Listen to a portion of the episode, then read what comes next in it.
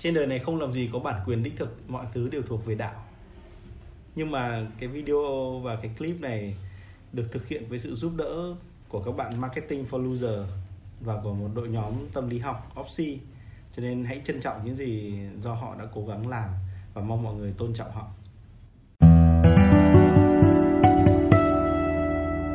Xin chào các bạn, à, hôm nay mình xin phép nói về một cái chủ đề Đấy là rất là nhiều người hỏi mình là làm sao để chinh phục được trái tim người khác. Thì chinh phục trái tim người Việt ấy không quá khó đâu Và nhất là cái kinh nghiệm khoảng ờ, hơn gần nghìn năm của người Việt ấy Thì người ta đã để lại rồi. Đấy là công thức ba bước Được ăn, được nói, được gói mang về. Thì được ăn tức là gì? Nếu như bạn có thể mời một người đi ăn ấy Thì bạn đã đặt, đặt một chân vào trong cuộc đời họ rồi. Chẳng hạn như là à, dù là bạn ăn quẩy ngoài đường dù là bạn mời họ ăn một chiếc bánh ở trong căn uh, công sở đúng không hay là bạn mời đi ăn một bữa trưa tử tế hay là một bữa tối nghiêm túc dù bạn mời đi thế nào chỉ cần họ chấp nhận đi ăn ấy thì bạn đã đặt được một chân vào trong cuộc đời họ rồi. Cho nên là nếu như bạn không biết làm sao để mời người ta đi ăn thì mời đi ăn sang dần lên. Dạ, ví dụ chẳng hạn như họ, bạn mời bạn, họ mà không thích ăn quẩy thì bạn mời ăn gà, mời ăn những món mà họ thích thì xác suất hoặc là mời qua bạn họ đều có thể rủ họ đi ăn. Tất nhiên có nhiều người sẽ nói là, ủa, mình mời họ đi ăn chắc đến chục lần thì họ vẫn không quý mình ấy. Đấy, bạn ạ, là bởi vì bạn không thực hiện bước thứ hai. Bởi khi mà người mời người ta đi ăn ấy, thì phải để người ta được nói, tức là người ta được ăn xong 30% bước vào cuộc đời người ta rồi nhá. Nhưng bước thứ hai, phải để người ta được nói người Việt thì có cái thói quen duy tình mà. Lúc mà mời người ta đi ăn chính mình phát sinh cảm xúc trước bắt đầu nói huyên thao huyên thuyên. Đấy, bắt đầu muốn nói cái mình muốn nói lắm mời anh đi ăn hôm nay em có chuyện quan trọng là thế này thế này thế này. Đấy, xong trình bày xong mọi biết trong lúc trình bày họ rất là ngứa tai bởi vì trong khi được ăn ấy thì người ta thích nhất là được nói. Khi được ăn bạn biết không một cái loại hormone serotonin nó tiết ra và nó làm cho đấy là một chất dẫn truyền thần kinh và làm người ta rất là nhạy cảm. Lúc mà người ta được mời đi ăn rồi nhạy cảm rồi ấy, thì có cái cái phần nhạy cảm nhất của cơ thể lúc đấy là gì bạn biết không? Chính là cái tai này này bạn ạ, cái tai này này, cái tai lúc đấy, cái cái vần này nó trở nên rất là nhạy cảm. Nếu như mà người ta phải nghe thì người ta rất là khó chịu. Bởi vì phải nghe bắt đầu là cái cái chất dẫn truyền cái chất dẫn truyền thần kinh ấy, lúc mà nó bắt đầu quản cái khu vực thính giác này này, thì nó sẽ làm cho người ta khá là bực bội, nhịp tim người ta sẽ tăng và người ta rất dễ khó chịu. Tất nhiên là nếu mà bạn nói cái gì làm cho họ thích ngay, chẳng hạn như là anh có kế hoạch cho em tăng chức hoặc là gì anh hứa tặng em nhà, tặng em xe. Ừ thì lúc đấy thì cái nhạy cảm mà được nhân bội lên bạn coi như lật bàn tay đi. Họ được nghe xong họ cảm giác kiểu như là có thể suy xét. Thế nhưng mà bạn biết cái khổ thân là gì không? Không phải lúc nào chúng ta hứa hẹn được thế. Và không phải lúc nào người ta cũng thích ngay những điều đấy. Bạn phải rất là khôn ngoan, bạn phải chia thành nhiều chặng trong cái chặng chinh phục một con người. Đúng không? Mà đấy là nghệ thuật chinh phục người khác, còn không muốn chinh phục thì thôi nhưng mà nếu muốn chinh phục người khác cho người ta ăn xong người ta nhạy cảm rồi. Khi mà người ta nhạy cảm và tinh tế rồi ấy, bắt đầu người ta bắt đầu người ta cảm giác được một cái không khí sâu hơn ở quan hệ và cái cái khoảnh khắc này sẽ diễn ra khi đang ăn hoặc ngay sau khi ăn thì họ sẽ muốn được nói một cái gì đấy. Và cái việc của bạn làm có thể là mở lời để cho họ nói có thể là chờ đợi họ nói, tùy bạn, nhưng mà phải để cho họ nói. Bạn phải làm sao để họ nói ra được cái cảm xúc hoặc là cái suy nghĩ của bạn. Chẳng hạn như là nếu bạn đang hẹn hò thì bạn hỏi là, thế mẫu đàn ông của em là người thế nào? Anh ơi, anh là, rốt cục anh là một con người nào, em thấy anh đặc biệt quá. Ví dụ như thế. Tức là bạn phải để cho người ta được nói, bạn phải hỏi hỏi han. Bạn đối với phụ nữ phụ nữ rất là muốn được lắng nghe, nhưng đàn ông còn muốn được lắng nghe hơn. Vì đàn ông là bọn thích nói. Đàn ông luôn luôn thích nói, nhất là đàn ông việt cho nên là dù bạn hẹn nam hẹn nữ, hãy làm sao để cho họ nói. Họ nói ra xong ấy, thì bạn biết không, trong quá trình mà mà mà cái hormone cái hormone dẫn truyền thần kinh nó đi từ bụng lên trên não ấy và sau đấy nó bắt đầu nó được phát tỏa ra thông qua cái việc người ta nói ấy, cái cơ mặt rồi mọi thứ trong bắt đầu người ta mỏi nhừ tức là người ta nói càng nhiều ấy thì tự nhiên trên đầu người ta càng tê tê serotonin lên não à, cái, cái hormone dẫn truyền thần kinh lên não làm cho bắt đầu hệ thần kinh nó bắt đầu nó giải tỏa cái cảm giác căng thẳng của bản thân và người ta bắt đầu ít khống chế bản thân hơn. Đây chính là lúc gì bạn biết không? Khi người ta thả lỏng bản thân bớt khống chế bản thân hơn tức là sau khi được ăn và được nói ấy, thì bắt đầu người ta muốn được ôm ấp được chiều chuộng. Đấy, đấy là lý do mà rất là nhiều ông mời ăn đi ăn xong toàn muốn đi hát karaoke massage đủ các kiểu. Thế nhưng mà ở đây mình chỉ nói là có một cái hormone tiếp theo được tiết ra ấy. Sau khi mà người ta được ăn và sau khi người ta được nói nói đủ nhiều ấy thì cái hormone oxytocin được coi là hormone của tình yêu cũng sẽ bắt đầu xuất hiện và khi hormone này xuất hiện thì người ta rất là muốn được ôm ấp được che chở. Và tất nhiên là bạn đừng lợi dụng chuyện này. Bởi vì và cái hormone nó tiết ra không có nghĩa là đầu óc người ta lý trí người ta mời đâu. Mà có nghĩa là lúc này ấy, người ta cởi mở với bạn hơn. Người ta cởi mở và người ta ấm áp với bạn hơn. Từ người một cái người đã ăn xong ấy và lúc này được nói xong ấy, thì một cái luồng hơi ấm tỏa ra khắp cơ thể họ. Vừa là hơi ấm do việc ăn uống trong dạ dày, vừa là một cái hơi ấm do sóng thần kinh bắt đầu nó tỏa ra và nó muốn kết nối với bạn. Và khi mà bạn cảm giác người ta hơi nóng một chút, bạn hãy quan sát kỹ mà người ta bắt đầu kiểu như là mồ hôi chảy ra một chút này, hoặc là người ta bắt đầu chỉnh áo này, người ta bắt đầu kiểu như là đứng lên hỏi quạt đâu này, hay là người ta ngó ngó xung quanh theo kiểu người ta tìm quạt này, hay là người ta bắt đầu thở gấp một chút và hơi mặt nó hơi đỏ lên một chút tức là tức là tức là người ta đang có triệu chứng nóng lên, cái nhiệt người ta tăng lên ấy. Nhiệt tăng lên trong cái trang đấy, đúng không? Nó không chỉ là một cái bức xạ nhiệt muốn tỏa ra và muốn lan tỏa vào bạn, mà nó chứng tỏ rằng oxytocin đã bắt đầu tràn ngập thân thể họ rồi. Họ muốn kết nối với bạn tất nhiên là mình quay lại là đừng lợi dụng điều này. Và có thể là phải phải qua một quá trình mời đi ăn để cho người ta nói nhiều bữa thì lúc là người ta mới thật sự muốn cởi mở muốn nắm chặt tay bạn muốn nhìn vào đôi mắt bạn. Nhưng mà nếu đấy chỉ là một mối quan hệ theo kiểu không phải để bạn yêu thương ấy mà chỉ là một quan hệ bạn muốn kết nối và muốn gặp gỡ muốn hỏi han người ta thì lúc này với hơi nóng tỏa ra đấy người ta chấp nhận bạn là một phần trong thế giới của họ.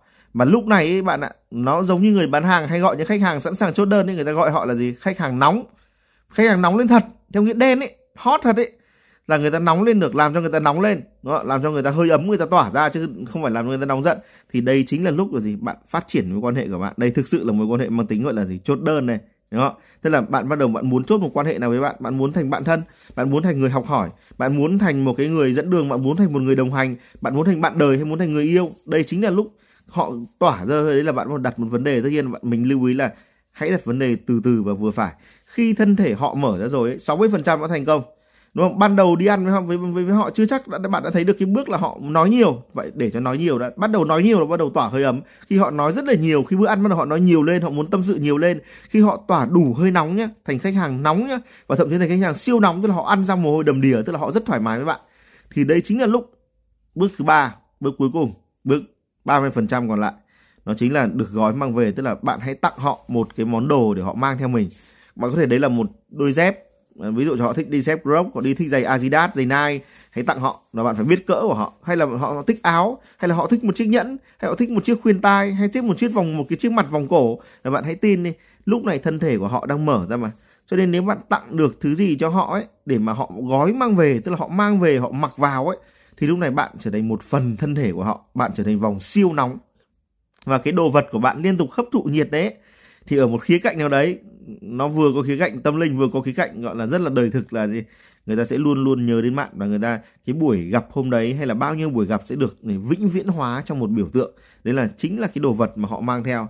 Nếu họ chấp nhận cái đồ vật đấy và họ mang theo ấy hoặc là họ để đấy hoặc là họ thích ấy đấy, cho nên là tặng nhẫn ấy hay là tặng vòng ấy nó là bí quyết của cả thế giới rồi. Đàn ông của cả thế giới đều biết là tặng cho một người phụ nữ thì tặng nhẫn tặng vòng đúng không ạ? Mặt vòng chẳng hạn. Còn tặng cho người đàn ông ấy, thì bình thường các bạn nên tặng một cái đồ gì quý, như kiểu là một một một cái chiếc đồng hồ nhỏ, hay là một cái mặt vòng tốt, hay là một cái đồ treo may mắn trên xe ô tô. Cái gì để họ hàng ngày họ thấy ấn định đầu óc của họ vào trong cái thứ được mang về đấy. Trên giai đoạn thứ ba, mình quay lại giai đoạn thứ ba là được gói mang về, tức là quà tặng. Quà tặng là quà tặng dùng được còn bạn đừng tặng kiểu như là một cái con uh, ngựa biểu tượng một cái đồ vật phong thủy mà cất ở đấy chỉ nhìn thôi chứ chẳng bao giờ chạm đến mà không bao giờ mang theo. Cái gì mang theo được ấy cho nên mới được gói mang về tức là nó phải mang theo được mang về được. Đấy, chứ còn đừng để kiểu mang về xong vứt một chỗ. Thì bạn bạn nhớ ba bước chưa? Thứ nhất là được ăn. Mời người ta đi ăn người ta chấp nhận đi ăn là bạn gần thành công rồi trong lúc người ta đã ăn, người ta nhạy cảm hơn, mình mình quay lại là nhạy cảm hơn là gì? Lúc ấy cho người ta được nói. Khi người ta được nói, nhiệt lượng phát ra, oxytocin xuất hiện và người ta muốn được quan tâm chăm sóc bạn bạn bắt đầu trở thành khách hàng nóng của họ. Đúng không? Họ thực sự nóng lên để đủ để bạn chốt đơn một mối quan hệ. Và như thế đến bước 3 khi bạn, họ bắt đầu nóng lên sau nhiều bữa ăn hoặc là sau một bữa ăn tùy bạn đến lúc bước thứ ba xuất hiện, tặng họ một cái gì để mang theo. Và cái này nó nên là gì? Đồ vật có thể là may mắn, có thể là một cái họ có thể treo được, có thể một cái họ đeo được đúng không họ kiểu như đính trên người được. Họ kiểu như là một cái thứ mà hàng ngày hàng ngày họ xuất hiện trước mặt họ như kiểu là chẳng hạn như là cái một cái một cái vật thì chẳng hạn như nếu họ đi ô tô thì có thể tặng họ cái treo ô tô. Tất tất cả những điều đấy bạn ạ. Đấy là bí quyết đi vào trong nội tâm trở thành người thân của một ai đấy. Và đây là đây là cái nằm ở trong gen người Việt ở công thức này ấy, là tổng hợp cái kinh nghiệm của người Việt của bao nhiêu thế hệ rồi. Được ăn, được nói, được gói mang về. Bạn không cần phải học quá nhiều tâm lý học. Nhưng bạn biết đấy cái cơ chế người Việt trong nằm trong gen nằm trong máu nằm trong tâm hồn của họ đã là như vậy rồi. Thì cái kết thúc cái cái cái kinh nghiệm này mình chỉ muốn nhắc lại cái lời của ông thầy giáo mình là một trong những uh, giáo sư về, về văn hóa học về văn hóa Việt Nam gọi là kiệt xuất nhất của Việt Nam cách đây 10 năm. Đấy, thầy mất mất rồi nhưng thầy có từng nói với bọn mình là uh, người Việt ấy thì ghét người chứ không ghét của chê người chứ không chê của. Và ăn nói và mang về ấy, là những cái thứ trao cho người ta một cái thứ của một cái thứ ơn một cái cảm tình lớn nhất. Và cho nên người ta dù đang ghét bạn ấy mà bạn có thể rủ được đi ăn để cho người ta nói mắng xa xả bạn cũng được. Và tặng người ta một món quà để người ta cầm lên được ấy thì bạn yên tâm đi người ta từ ghét thành rất yêu được. Nên bạn cố lên nhá. Chúc mừng à, chúc bạn có thể cải thiện được mối quan hệ và chinh phục được người mà bạn muốn chinh Chào các bạn, hôm nay mình xin phép nói về chủ đề là làm gì với một người đang gặp khủng hoảng. Vì tất trong trong cuộc đời chúng ta lúc nào cũng đều gặp khủng hoảng hết. Khủng hoảng bản chất nó là gì? Một cái crisis ở trong đầu một con người là gì? Là khi có một vấn đề xảy ra trong cuộc đời nó mà nó chịu không giải quyết được. Nó bế tắc, nó hỗn loạn và đấy là một cái nút thắt ấy. Khi mà cảm xúc không sinh ra suy nghĩ, suy nghĩ không sinh ra cảm xúc mà theo kiểu bạn hiểu là cảm xúc thì thấy bế tắc, còn suy nghĩ thì tán loạn. Và suy nghĩ không sinh ra được cảm xúc, suy nghĩ tự nó quặn lại. Cảm xúc không sinh ra được suy nghĩ, cảm xúc nó sẽ bị dồn cục đây là một người à, bế tắc hỗn loạn bối rối có thể do thất tình có thể do bị sếp chửi có thể do không làm được công việc có thể do nợ nần có thể do bất cứ chuyện gì. Và bạn sẽ biết là làm sao phải giúp họ. Bây giờ đấy có thể là người yêu bạn có thể là bố mẹ bạn có thể là bất kỳ ai. Và bạn biết không trước khi đi vào vấn đề mình nói với bạn là phát hiện ra được khủng hoảng người khác ấy thì đấy là một cái không chỉ là một lòng từ bi đâu. Bởi vì cái từ bi nghĩa là thương xót ấy mà. Có được cái trái tim từ bi là phải nhìn thấu được ai đang gặp khủng hoảng. Và khủng hoảng như thế nào còn tất nhiên giúp được họ là một cái trí tuệ khác, nhưng bạn phải bồi dưỡng cái lòng từ bi vì nó là một loại trí tuệ. Vì nếu bạn nhìn được khủng hoảng người khác ấy, bạn không chỉ giúp được họ, bạn có thể giúp được chính mình và có thể thay đổi rất nhiều điều. Những người có khả năng nhìn ra khủng hoảng người khác đều là những đầu óc nó gọi là khét lẹt đấy. Mình quay lại là trong lúc mà một người khủng hoảng ấy, họ sẽ có ba cái biểu hiện. Bạn sẽ nhìn thấy ba biểu hiện này ở họ. Thứ nhất ấy là công việc của họ bị đình đốn. Họ không thể làm một cái việc gì ra hồn theo kiểu họ bạn thấy họ bình thường lắm khôn ngoan lắm nhưng mà vào có thể là gì cắt một hồi cắt phải tay. Đấy, hay là nó họ những rối loạn và toàn bộ hành vi của họ bị rối loạn. Những cái việc họ đang làm họ không làm đúng đâu. Họ cho đường và sẽ nhiều hơn bình thường. Họ cho muối có thể nhạt đến mức bạn không ăn nổi. Nói chung là một cái người mà đang gặp cái cơn khủng hoảng một cái crisis ở trong đầu ấy thì chịu. Họ làm việc gì cũng không ra hồn. Nó không đúng. Nó tất cả cái thông tin bị lẫn lộn cái gì cũng quá mức. Tôi là nó bởi vì nếu trước đây họ đã biết công việc cái thế nào là đúng ấy thì cái lúc họ gặp khủng hoảng họ chắc chắn sẽ làm không đúng. Và mọi công việc của họ đều sẽ có một hiệu quả rất là tồi tệ. Cho nên là đấy là cái cái, cái biểu hiện rất là rõ của họ. Chẳng hạn như hẹn đúng giờ họ còn không nhớ được cả giờ ấy. nhớ nhớ quên quên đầu óc nó lúc này lúc kia kiểu không tập trung miệng thì có thể bề ngoài họ trông rất là ổn nhưng mà bên trong của họ nó khủng hoảng thật sự rồi. Nhưng người cái lại là công việc của họ không hiệu quả và tất cả hành vi của họ bị rối loạn. Đấy là cái biểu hiện rõ nhất. Cái thứ hai thế này này họ không thể hiểu được rằng rốt cục mọi người đang muốn nói gì với họ. Tức là họ có thể gật đầu, hiểu, khóc, cảm ơn, nhưng thực ra họ không hiểu gì cả. Và bạn sẽ nhìn thấy cái biểu hiện của họ là gì? Rõ nhất là gì? Ánh mắt vô thần. Cái đặc điểm này là tất cả các nhà trị liệu phải nắm đây này. Và tất cả những lúc mà bạn đối mặt với một người đang khủng hoảng, kể cả là con bạn, người yêu bạn, đồng nghiệp của bạn bạn phải nhớ là cái ánh mắt của họ nhìn bạn ấy, nó rất là vô thần. Nó không phản ứng lại với ánh mắt của bạn cho nên là những khi mà một con người đối mặt với khủng hoảng mà bạn trò chuyện với họ họ sẽ có hai loại ánh mắt cơ bản thôi. Loại ánh mắt thứ nhất ấy là cái ánh mắt mà nó cụp xuống nó tránh ánh mắt của bạn cứ trốn trốn trốn, trốn nhìn ra cũng vừa nhìn nhìn ra một đâu đấy mà con nói kiểu gì nó không muốn nhìn bạn nó chỉ liếc liếc cái rồi nó bỏ mắt nhìn ra chỗ khác. Đấy là ánh mắt gọi là gì? Ánh mắt loạn thần. Còn cái ánh mắt thứ hai là ánh mắt nó kiểu dạng vô thần tức là người ta cứ nhìn bạn người ta cứ nhìn bạn rất là lâu kiểu nhìn bạn cảm giác kiểu nhìn nó nhìn vào đâu nhìn vào vô định ấy. Cái ánh mắt nó mờ mờ nhạt nhạt nhìn mình thẳng vào bạn nhưng mà nhìn như vào vô định thì mình quay lại biểu hiện thứ hai, nó chính là cái ánh mắt nó thực ra không hề giao tiếp với bạn. Hai cách giao tiếp, một là trốn tránh, hai là nhìn vào vô định, đều chứng tỏ là gì?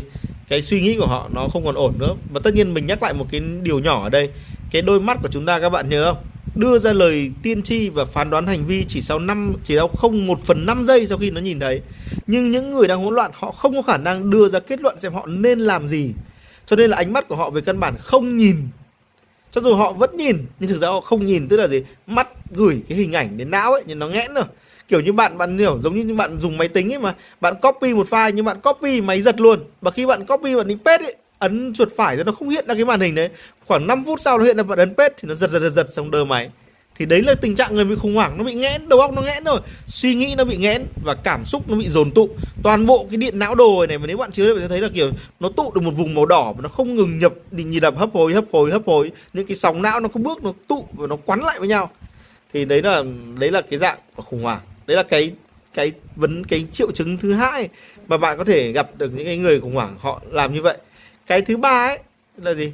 Những cái người nó gặp khủng hoảng thường làm một hành động lặp đi lặp lại nào đó nếu cái triệu chứng thứ ba là rất là nặng này, chẳng hạn như kiểu họ uống nước, lúc sau họ lại ra uống nước, lúc sau họ lại ra uống nước tiếp. Họ lặp đi lặp lại mà họ không ý thức một cái chuyện này một cách rõ ràng. Hiểu họ nói với chuyện đến bạn, lúc sau họ lại nói lại cái chuyện đấy, lúc sau họ lại nói một cái ý cái chuyện đấy. Thậm chí là tất nhiên là họ không phải lặp lại nguyên văn mà chẳng hạn như họ bảo này này này, uống nước trà, kiểu nó hơi đắng nhá xong lúc sau mà đắng nhá nước trà đắng nhá xong lúc sau họ ngần ngơ bảo là uống trà đắng thật đấy. Tức là bản thân họ, bạn phải hiểu cái máy nó đơ rồi nó chỉ đang lập đi lập lại các thông tin, nó liên tục nó thông báo lại là phải ghi lại, nó cứ notification, nó cứ báo lại, báo đi, báo lại, báo đi, báo lại. Và cho nên hành động, cái cái cái xu hướng của họ ấy, đây không phải là hành, có thể là hành động, có thể là lời nói, lập đi lập lại một việc cái đấy. Chẳng hạn như họ xỏ dép, họ đi ra ngoài, về nhà buồn buồn, lại xỏ dép, lại đi ra ngoài. Xong lại về nhà buồn buồn, lại xỏ dép, lại đi lang thang trong khu. Họ không biết họ đang làm gì đâu. Một thực ra bộ não nó mất chỉ định cái điều đấy rồi. Tất nhiên là hỏi họ là anh vừa đi đâu đấy? Mình chỉ ra ngoài thôi họ vẫn làm, bộ não vẫn kiểm soát cái hành vi đấy, nhưng nó không còn thông tin đến cái vùng não trước để nó nó phối hợp thành một cái hành vi chỉnh thể, có cảm xúc, có nhận thức, có ý định và có hành vi, có phản hồi, có thay đổi nữa rồi. Đây là một bộ não gặp khủng hoảng. Và mình quay lại là khi bạn thấy một trong ba triệu chứng đấy thôi là về đề phòng rồi. Có ba triệu chứng nữa thôi thì nó, cái người khủng hoảng nó rất là nặng, rất nặng luôn. Nên là theo kinh nghiệm của tâm lý học ấy, thì có ba điều bạn phải làm với cả một người đang khủng hoảng. Thứ nhất ấy bạn phải nhớ nhé là gì? Đưa ra mệnh lệnh và yêu cầu, đừng giải thích. Bởi vì họ không có khả năng lý giải hành động nhưng bạn yêu đang yêu cầu thôi, và yêu cầu đơn giản thôi, chẳng hạn như là lấy hộ anh cốc nước lấy hộ anh cái gạt tàn, lấy hộ anh cái tờ giấy, tắt anh cái quạt. Bạn cứ giúp họ chuyện này đơn giản này. Hãy ra cho họ những mệnh lệnh đơn giản nhất mà khi nào ấy, mà họ đáp lại các mệnh lệnh đơn giản đấy bằng những hành vi kiểu tương tác lại. Nhờ họ tắt quạt, họ bảo vâng thế họ tắt cái quạt cách cái tức là họ đã bình phục rồi đấy họ đã hơi hơi bình phục một chút rồi đấy. Chỉ cần làm cho họ bắt đầu thì xác lập các hành vi đơn giản nhờ có một người nhé. Bạn là câu ra lệnh, họ là câu đáp ứng và hành động đấy hiệu quả. Và hành động ấy phải đơn giản, nó mới hiệu quả chứ bạn đừng lý luận. Bạn đừng giải thích là tại sao anh cần em tắt quạt. Chẳng hạn bạn nói là tắt anh cái quạt, cái lạnh quá, cái chữ lạnh quá là thừa. Nếu mà bạn nói chữ lạnh quá, họ sẽ loạn thêm. Bạn chỉ nói là tắt hộ anh cái quạt rồi hay bạn nói là đóng hộ anh cái cửa ồn quá thì bạn chỉ nói là đóng hộ anh cái cửa, đừng nói ồn quá. Bạn còn giải thích là dạo này cái cửa nó cứ mở mở cửa nó anh khó chịu lắm. Bạn càng giải thích nhiều bạn nhớ nhé với một người đang khủng hoảng, mọi người xung quanh càng nói nhiều, thì họ càng hỗn loạn và càng không nghe gì được. Nó giống như một người đang ngất ấy, thì đừng có tụ đám đông xung quanh họ. Bạn hiểu điều này không? Ra những mệnh lệnh siêu đơn giản và khi họ bắt đầu đáp ứng được mệnh lệnh là bắt đầu được trị liệu đấy. Đấy, cái thứ nhất là thế. Cái thứ hai là gì? Cố gắng giao tiếp với họ bằng mắt để cho đến lúc ấy nó bảo nhìn anh ấy này, kiểu như là anh nhìn em thấy có phải là em đang mệt không? Thế họ mới ngẩng lên nhìn mình theo kiểu, khi mình nhắc đến cái nhìn liên tục ấy, để họ nhìn thấy ánh mắt của mình đang nhìn họ ấy, khi ánh mắt của họ tương tác trở lại với mình, thì cái mắt nó quan trọng nhất trong các giác quan là vì thế. Khi cái mắt nó khôi phục được rồi thì bắt đầu một bộ phận não được khôi phục theo. Mệnh lệnh nó thuộc về tai. Còn cái nhìn thuộc về mắt, khi bạn khôi phục lại tai mắt tai mắt mũi miệng thân ý mà, khi khôi phục tai với mắt, tức là thông của mình, thì bạn yên tâm đi, con người ta bắt đầu phục hồi cái gọi là gì? Cái phán đoán của mình để phục hồi thông minh thì tai nó thông mà, mắt nó minh mà. Đấy là hai đặc điểm. Cho nên là trị liệu là trị liệu nhằm vào tai và mắt là vì thế. Bạn hiểu không? Cái cái thứ hai là cố gắng giao tiếp mắt và gợi ý giao tiếp mắt với họ. Bảo em nhìn được anh cái này không? Hay là kiểu, anh đang nhìn thấy em thế này này. Mày nhìn anh một tí đi. Dần dần dần dần khi họ bắt đầu chú tâm lại đôi mắt của họ họ bắt đầu tránh cái đôi mắt vô thần. Tức là họ bỏ dần cái phần vô thần của đôi mắt, tức là họ phục hồi cái tín hiệu mắt. Vậy thì bạn đã giúp họ được rất là nhiều rồi. Và cái điều thứ ba ấy, bạn ạ là này này và đây là một cái lưu ý quan trọng quan trọng nhất ấy. Và bạn phải giữ an toàn cho mình. Khi bạn phục hồi trí thông minh cho họ để họ vượt qua khủng hoảng ấy thì rất có thể ấy, bạn ạ mọi thứ không ngon như thế ngay từ đầu đâu. Và họ có thể đổ lỗi cho bạn. Khi bạn cố gắng ra lệnh ấy thì khi họ hồi phục rồi họ sẽ nhớ là cái thằng này này lúc mà mình bị bị sao ấy này là cái thằng này suốt ngày lợi dụng mình. Và ra vấn đề cho mình. Nhiều khi bạn chỉ nói là hay em làm giúp anh chuyện này được không? Em hãy viết một status rằng em sẽ ổn. Em chỉ cần nói vậy là em sẽ ổn. Thế bạn viết một cái cái người đấy liền viết một status là tôi sẽ ổn. Và đến lúc họ bình phục họ có thể nghĩ là gì? Tại sao anh bắt ép em cái chuyện đấy? Em có ổn đâu mà. Anh không hiểu gì em cả. Bởi vì bạn biết không đấy là một cái điều mà tất cả các nhà trị liệu đều gặp phải. Bệnh nhân đổ lỗi cho bác sĩ. Cái người gặp khủng hoảng đổ lỗi cho người đang giúp họ là nguyên nhân gây cho họ thêm đau khổ. Bằng cách đổ lỗi này ấy, họ phục hồi nhanh hơn. Bạn hiểu điều này không? Khi họ bắt đầu có thể đổ lỗi cho bạn là họ bắt đầu phục hồi hẳn đấy đấy. Bởi vì cái người gặp khủng hoảng không biết đổ lỗi cho ai và bản thân mình cũng rơi vào bế tắc, nhưng khi họ đổ lỗi cho bạn là họ đã bình phục. Đấy, thông, con người ta thông minh là con người biết đổ lỗi mà. Khốn nạn như thế. Bạn hiểu điều nào cho nên giữ an toàn cho bản thân, vì tất cả những việc bạn giúp họ có thể khiến bạn trở thành thủ phạm của những đau khổ của họ. Bởi vì nếu không đổ ra ra bạn thì họ không biết đổ vào ai cả. Người được khôi phục nhờ người khác, luôn coi người khác là nguyên nhân mình quay lại nhờ thấy họ không phải đối mặt với sự thật ở trong họ không phải đối mặt với cơn khủng hoảng của họ. Họ chút được toàn bộ cái đau đớn và khổ sở sang một người khác một người vô tội và đang cố gắng giúp họ. Và đây là một định luật cuộc đời. Chúng ta thường làm khổ những người chúng yêu thương chúng ta nhất. Và mình chỉ khuyên bạn là hãy cẩn thận. Giúp người thì vẫn phải giúp nhưng hãy cẩn thận. Xin chào các bạn. Hôm nay thì mình xin phép giới à, thiệu các bạn à, đúng hơn là phân tích lại một cái chiến lược rất là quen thuộc à, để nâng cao địa vị của bạn trong một mối quan hệ. Chúng ta gọi là chiến lược mưa dầm thấm lâu hay là tiếp cận thường xuyên. Cái chiến lược môi rừng thấm lâu và tiếp cận thường xuyên thì nó được áp dụng trên một cái giải rất là rộng từ các chiến lược về kinh doanh quốc gia cho đến các chiến lược về uh, cái phát triển quan hệ cá nhân. Nói đơn giản mưa dầm thấm lâu là thế này. Bạn tán tỉnh một người nhưng mà người, người ta không thích bạn ngay từ đầu. Vậy làm sao để người ta có thể ở bên bạn và yêu bạn? Cách tốt nhất đây là cứ ở bên họ. Cách tốt nhất là nếu họ không bên bạn thì bạn phải ở bên họ. Nếu họ không chưa thích bạn thì bạn phải dần dần làm cho người ta thích bạn bởi vì mọi thứ trong đầu trên trên đời này ấy, ngay từ ban đầu đều không có một cái hiệu quả như ý muốn mà không thể đòi hỏi một cái người xa lạ hoặc là một cái người người ta chưa có một lịch sử quen biết với bạn chưa có lịch sử tin bạn chưa có kỷ niệm với bạn có thể chấp nhận bạn có thể yêu thương bạn ngay được. Đấy đấy mới là sự đời. Còn người ta mà thích bạn ngay thì có thể là vì bạn giàu có thể là vì bạn đẹp có thể là vì bạn có quyền có tiền bạn có một lợi ích nào đấy bạn có một cái địa vị nào đấy mà họ khao khát. Và bạn nhớ là nếu mà người ta đến với bạn nhanh vậy thì người ta rời bỏ bạn nhanh hơn. Nếu mà người ta tìm được người ưu thế hơn hoặc là khi bạn mất cái ưu thế đấy đúng không ạ? Cho nên là cái từ xưa tới nay ấy, chúng ta đều biết là cái gì ấy mà nó mưa dầm thấm lâu mà nói giống như Trần Hưng Đạo ấy ông bảo là nếu như giặc phương Bắc ấy mà đánh chúng ta làm sao như tầm ăn dỗi ấy, cứ từ từ từ từ gặm nhấm ấy thì mình phải thúc quân đánh nó thật nhanh phải phải gây chiến đúng không ạ? Chứ còn để nó ăn như tầm ăn dỗi nếu như một người cắn sâu vào đời một người khác nếu một người ở bên một người khác kiên nhẫn ngày tháng tháng sẽ có những cái kết quả mà chúng ta không thể tưởng tượng nổi. Nó là những mối quan hệ bền chặt không thể ngắt nổi. thì mình lại là mình nói lại đây là cái chiến lược này nó trải qua từng bước như thế này và mình sẽ phân tích những cái nguy cơ của nó. Thứ nhất ấy, đấy là đầu tiên ấy, phải có cách nào đấy để bạn có thể bên họ được. Nếu như mối quan hệ mà còn trẻ ấy, thì bạn chỉ việc bên họ theo kiểu luôn luôn nhắn tin luôn luôn hỏi thăm luôn luôn chờ đợi luôn luôn ủng hộ. Bạn vào facebook bạn comment bạn vào tiktok họ bạn comment bạn luôn luôn ủng hộ luôn luôn tôn cao tớ thích cậu lắm tớ thích cái cách đấy lắm. Thì người ta dù không ưa bạn nhưng người ta vẫn để bạn đấy là bạn thành công rồi thì bạn chỉ cần chờ đợi ngày ngày, tháng tháng ở bên cạnh thôi, mối quan hệ sẽ có cải thiện. Cho nên bước đầu tiên và khó nhất là gì? Làm sao để người ta chấp nhận bạn ở bên cạnh họ? Làm sao để để bạn có thể ở bên cạnh cái người mà bạn muốn nâng cao địa vị trong mối quan hệ đấy? Cái đấy là cái khó nhất. Nó giống như kiểu trong một công ty, bạn muốn xếp quý bạn hơn, đúng không? Ví dụ này, trọng dụng bạn hơn, đúng không? Thì cái này, cái người thông minh nào chẳng cũng phải biết cách để xếp trọng dụng mình hơn. Và nếu người ta có tài năng ấy, mà người ta lại còn thông minh thì nó sẽ làm rất là nhiều việc. Chứ đừng ỉ lại có tài năng thì bắt người khác phải thừa nhận. Cái người có tài năng mà bắt người khác phải tự nhìn nhận tự thừa nhận mình thì cái người cái người có tài năng đấy sau khi họ lên được chức ấy, họ sẽ sống rất tệ hại.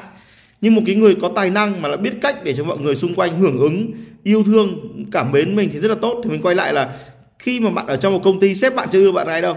Thế nhưng mà bạn cố gắng là gì? Tiếp cận sếp ở bên sếp luôn luôn hỏi thăm ý kiến sếp luôn luôn phô bày công việc luôn luôn ủng hộ sếp. Thế thì dần dần sếp cũng sẽ có một cái cảm tình bạn lớn hơn. Nhưng vấn đề là làm sao để sếp chấp nhận bạn là một cái nhân vật thường xuyên như vậy? Thì mình mình nói một cái bí quyết ở đây ấy, là gì? Nó có hai thứ thể hiện thôi. Một là gì? Thể hiện sự trung thành tức là dù thế nào bạn cũng ủng hộ họ, thì bạn chỉ việc chờ họ hơi mệt mỏi, hơi suy sụp nội tâm, hơi có vấn đề, bạn vào bạn comment, bạn ủng hộ, bạn vào bạn nói chuyện, bạn vào nhắn tin, hoặc bạn đến bạn tặng một món quà, bạn nói, em luôn ủng hộ anh, hoặc là tớ luôn ủng hộ cậu, anh luôn ủng hộ em kiểu kiểu dạng như vậy. Thì cái sự trung thành này này, trung thủy này này, luôn luôn là được đánh giá cao. Cái chiến lược thứ hai ấy là tôn vinh. Thì đây là chiến lược rất phổ biến. Luôn luôn tôn vinh họ, thì họ sẽ cần bạn. Bởi vì trên đời này không ai xua đuổi được người tôn vinh mình nó kiểu như là thần tượng mà xua đuổi fan hâm mộ, thần tượng đến ngày tàn rồi. Thế còn nhưng mà người bình thường ấy, bạn ạ, không ai xua đuổi người tôn vinh mình cả. Bởi vì cái sự tôn vinh ở trong đời nó rất hiếm hoi. Cái người biết tôn vinh người khác cũng rất hiếm hoi. Bạn nhé bạn đừng gọi họ là những người nịnh bợ. Bạn phải nhớ ấy, là những, thông thường chúng ta thích phát tiết cảm xúc, thích phát tiết sự đố kỵ, thích phát tiết sự tranh đấu, thích phát tiết sự phán xét. Còn để tôn vinh thật sự là rất hiếm người làm được. À, cho nên là nếu như mà chiến lược hoặc là thể hiện sự trung thành luôn ở bên cạnh mọi lúc nhất là gian khó và thứ hai sự tôn vinh luôn luôn đánh giá cao mọi sự tích cực của họ và thúc đẩy cái sự tích cực của họ đi lên thì bạn có khả năng tiếp cận. Đấy là xong bước thứ nhất nhé bước tiếp cận.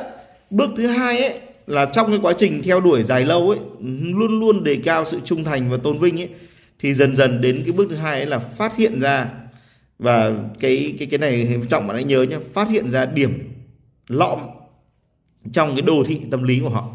Tức là đến một điểm nhất định thì ai cũng sẽ gặp một cái suy sụp về tâm lý. Nói đơn giản trong chuyện tán tỉnh đi. Bạn ở bên cạnh người ta sẽ đến lúc mà người ta gặp một chuyện buồn, người ta chia tay người yêu chẳng hạn. Người ta bị bố mẹ mắng chẳng hạn. Người ta trượt đại học chẳng hạn. Hay là có nhiều chuyện như trong công việc lúc nào ai chả gặp vấn đề. Còn trên đời này chẳng có ai không gặp vấn đề trong cuộc đời cả. gặp vấn đề trong cuộc đời là chuyện bình thường. Và cái đáng quý nhất trong cuộc đời mà ai cũng biết quý ấy, là cái lúc mình suy sụp mình mệt mỏi có cái người nào đấy ở bên cạnh họ trung thành họ tôn vinh họ thúc đẩy sự tích cực họ chia sẻ họ lắng nghe thì bước thứ hai này bạn ạ bước thứ nhất là trung thành hoặc tôn vinh nhé thì bước thứ hai là lắng nghe hoặc xoa dịu.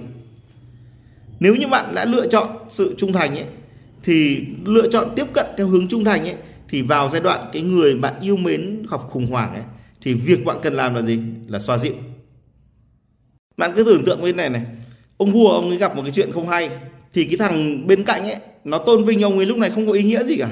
Mà ông ấy cần cái thằng bên cạnh lúc này nói với ông ấy là uh, gì nhỉ? Thần luôn coi thần luôn tin rằng bệ hạ chắc chắn sẽ làm được mọi chuyện bệ hạ chắc chắn sẽ lập được đại công và họ phải cúi xuống trầm mặc ánh mắt khi nhà vua buồn. Thì cái thằng tôi bên cạnh nó phải cúi xuống nó phải trầm mặc nó phải xoa dịu những cái vết thương của nhà vua. Nó phải tỏ ra được cái sự thấu hiểu đồng cảm ấy nó phải nói được cái lời ấy mà cái nội tâm của nhà vua muốn nói. Nói đơn, tất nhiên mình nói vậy thì hơi quá nhưng mà đơn giản ở đây là gì? Khi bạn tán tỉnh cô ấy cô đang gặp chuyện buồn đúng không? Đây chính là lúc bạn bên cạnh bạn nói bạn cầm lấy tay của cô bạn gái hoặc là bạn hoặc là bạn nhìn vào mắt và nói là cậu cậu sẽ vượt qua đâu chắc chắn cậu sẽ ổn. Chắc chắn cậu sẽ tốt. Cậu là người như thế mà. Nhưng bạn, bạn nhớ các thông điệp này không mang tính tôn vinh mà mang tính xoa dịu. Mình tin là những nỗi đau này sẽ không đánh bại bạn. Mình tin rằng nỗi buồn này sẽ không thể làm bạn đâu. Bạn sẽ rực rỡ bạn sẽ đẹp. Và bạn đã đấy chính là sự tử tế. Bạn thực ra bạn tiếp cận một người ấy và bạn ở bên một người ấy, bạn chỉ có thể làm thế nếu bạn tử tế và bạn yêu thương họ thôi. Và đây chính là lúc bạn thể hiện sự tử tế đấy. Cái sự tử tế đấy chính là sự xoa dịu. Còn nếu ban đầu bạn chọn tiếp cận một người bằng cách tôn vinh nhất là với một quan hệ bề trên như với sếp với đàn anh với tiền bối với khách hàng siêu lớn của bạn à, ví dụ này thì đây chính là lúc bạn thể hiện cái gì? Bạn bạn thể hiện sự đồng cảm.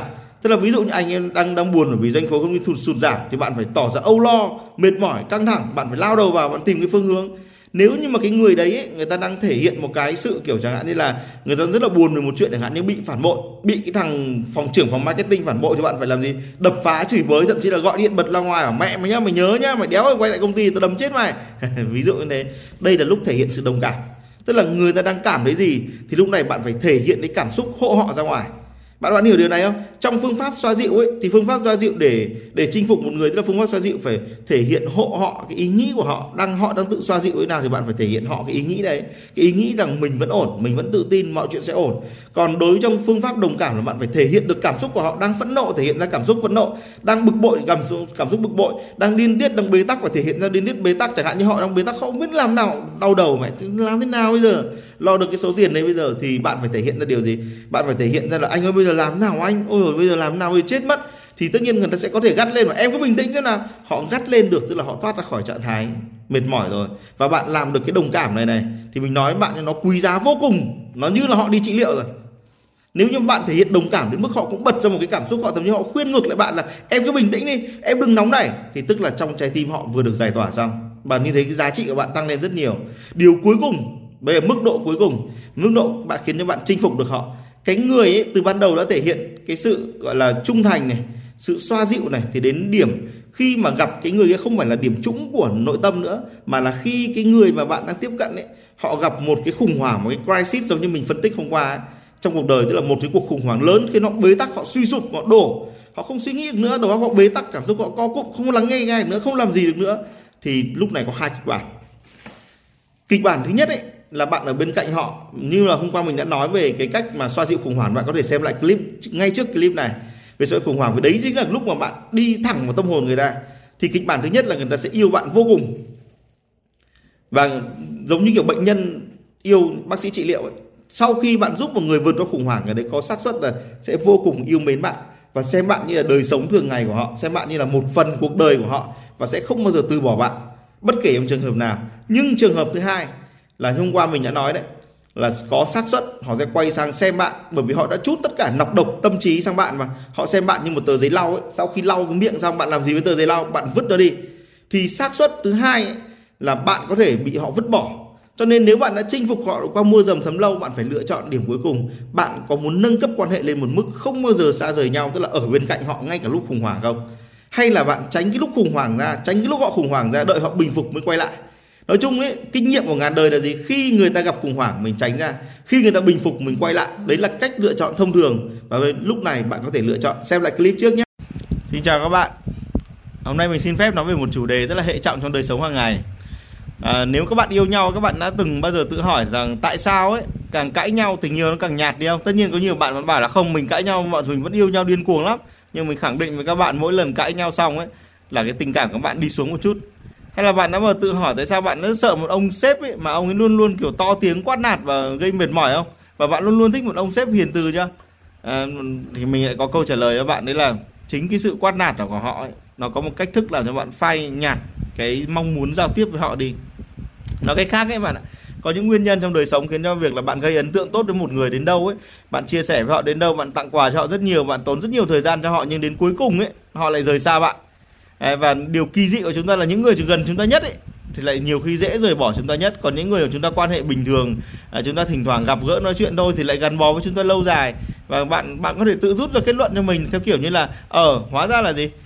Theo một thuyết gọi là ờ, viễn và cận đúng không ạ? Viễn là là xa cận là gần. Tức là gần ấy chính ra lại dễ quay lưng với nhau. Hơn là xa thì nó có cơ chế của nó cả đấy và cơ chế này thần kinh học và tâm lý học đã nói rõ cả rồi. Mình sẽ nói rõ bạn hai nguyên nhân khiến cho người khác khi mà gần bạn ấy họ muốn tránh xa bạn.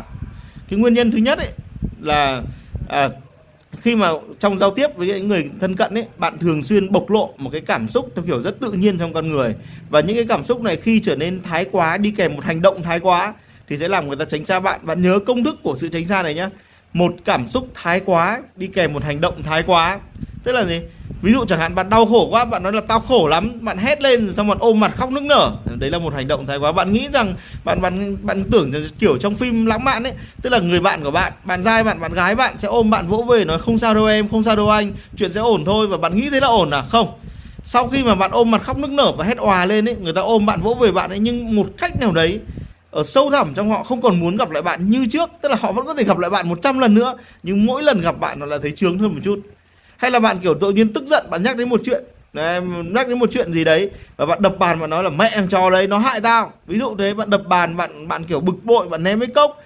Một cái cảm xúc thái quá đi liền với cả một hành động thái quá sẽ làm cho người ta muốn tránh xa bạn. Sau đấy người ta sẽ ít muốn gặp bạn dù người ta rất là hiểu. Và chính người ta ấy, những cái người tránh xa bạn họ cũng không hiểu tại sao họ lại không muốn gần bạn như trước nữa. Hay đơn giản như là kiểu bạn đang đứng tự nhiên bạn nhớ ra chuyện là ồ thôi chết ở nhà chưa tắt bếp. Bạn đứng vụt lên được thôi chết rồi tôi chưa tắt bếp bạn đứng vụt lên, bạn hét gái xong các bạn bảo, chờ tao tí. Xong bạn vụt, vòng qua xe, bạn phóng đi. Thì mọi người cười, bạn nghĩ cái cảnh đấy rất bình thường đúng không? Cảnh đấy không bình thường. Và khi bạn làm như vậy, người ta vẫn sẽ còn, về sau người ta sẽ muốn tránh xa bạn. Bạn biết cơ chế là gì không? Khi bạn tỏ ra một cảm xúc thái quá, cộng với một hành động thái quá trước, trong giao tiếp với một người ấy thì ở trong não họ ấy, nó sẽ sản sinh ra một cái loại hormone hiếu chiến một cái hormone để kháng cự lại với cảm xúc thái quá của người bên ngoài.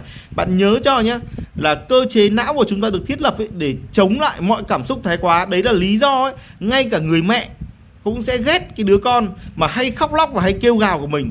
Và lúc mà đứa con của mình khóc lóc và kêu gào họ phát điên lên.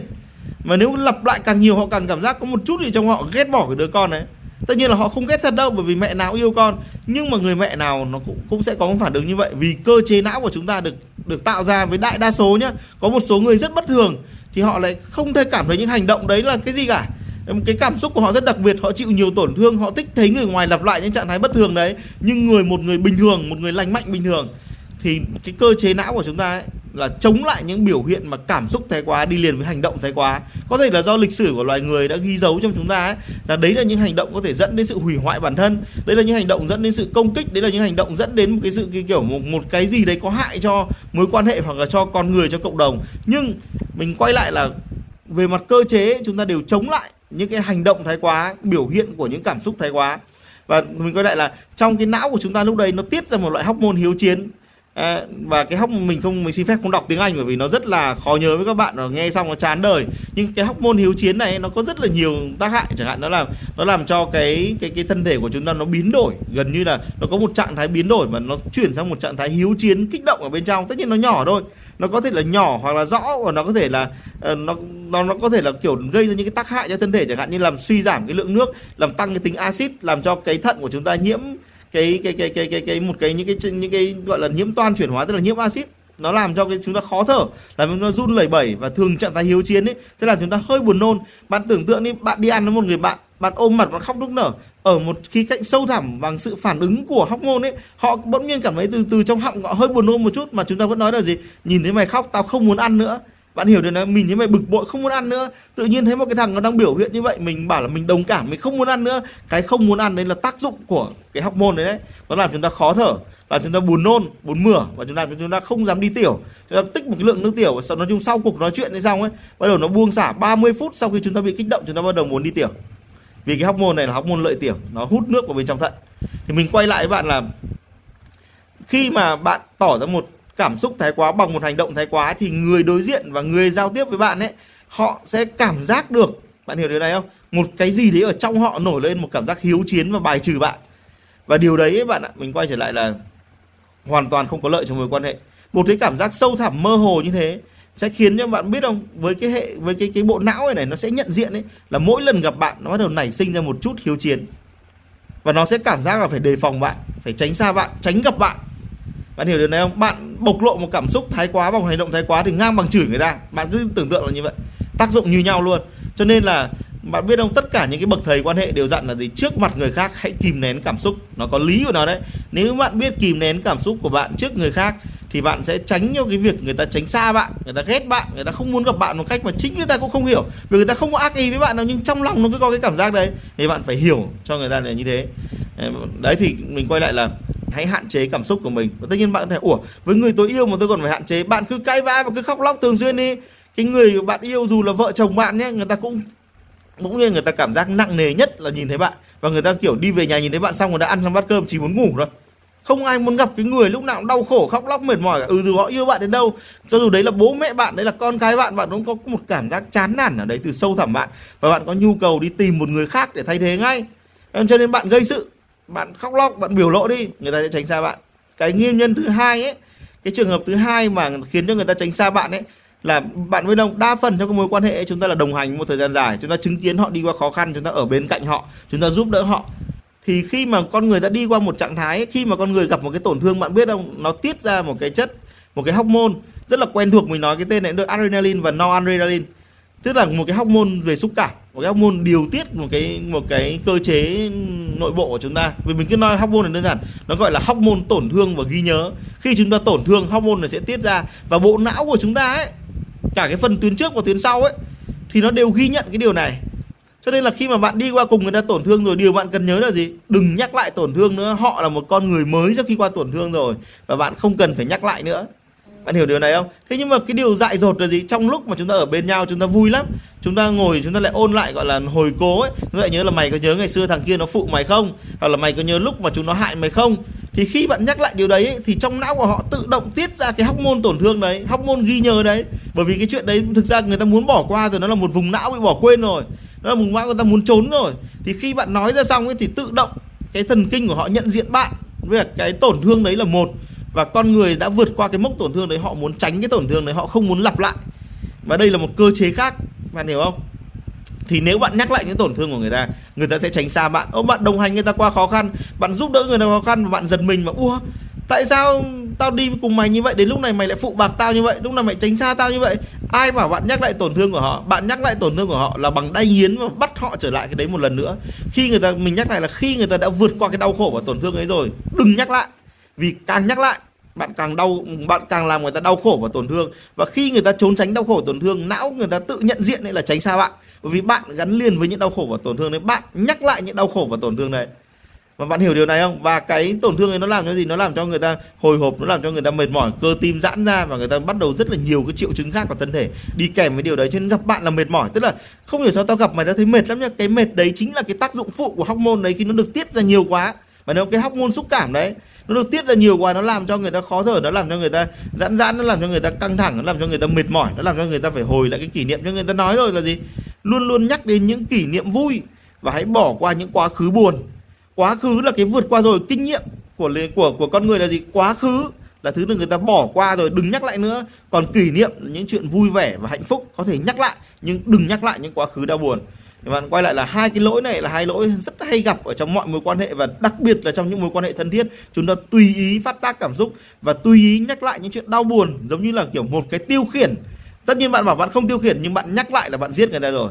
Thì bạn hãy tránh những điều đấy để bảo vệ những mối quan hệ rất là thân cận và gần gũi của bạn. Hãy bảo vệ trái tim những người bạn yêu thương.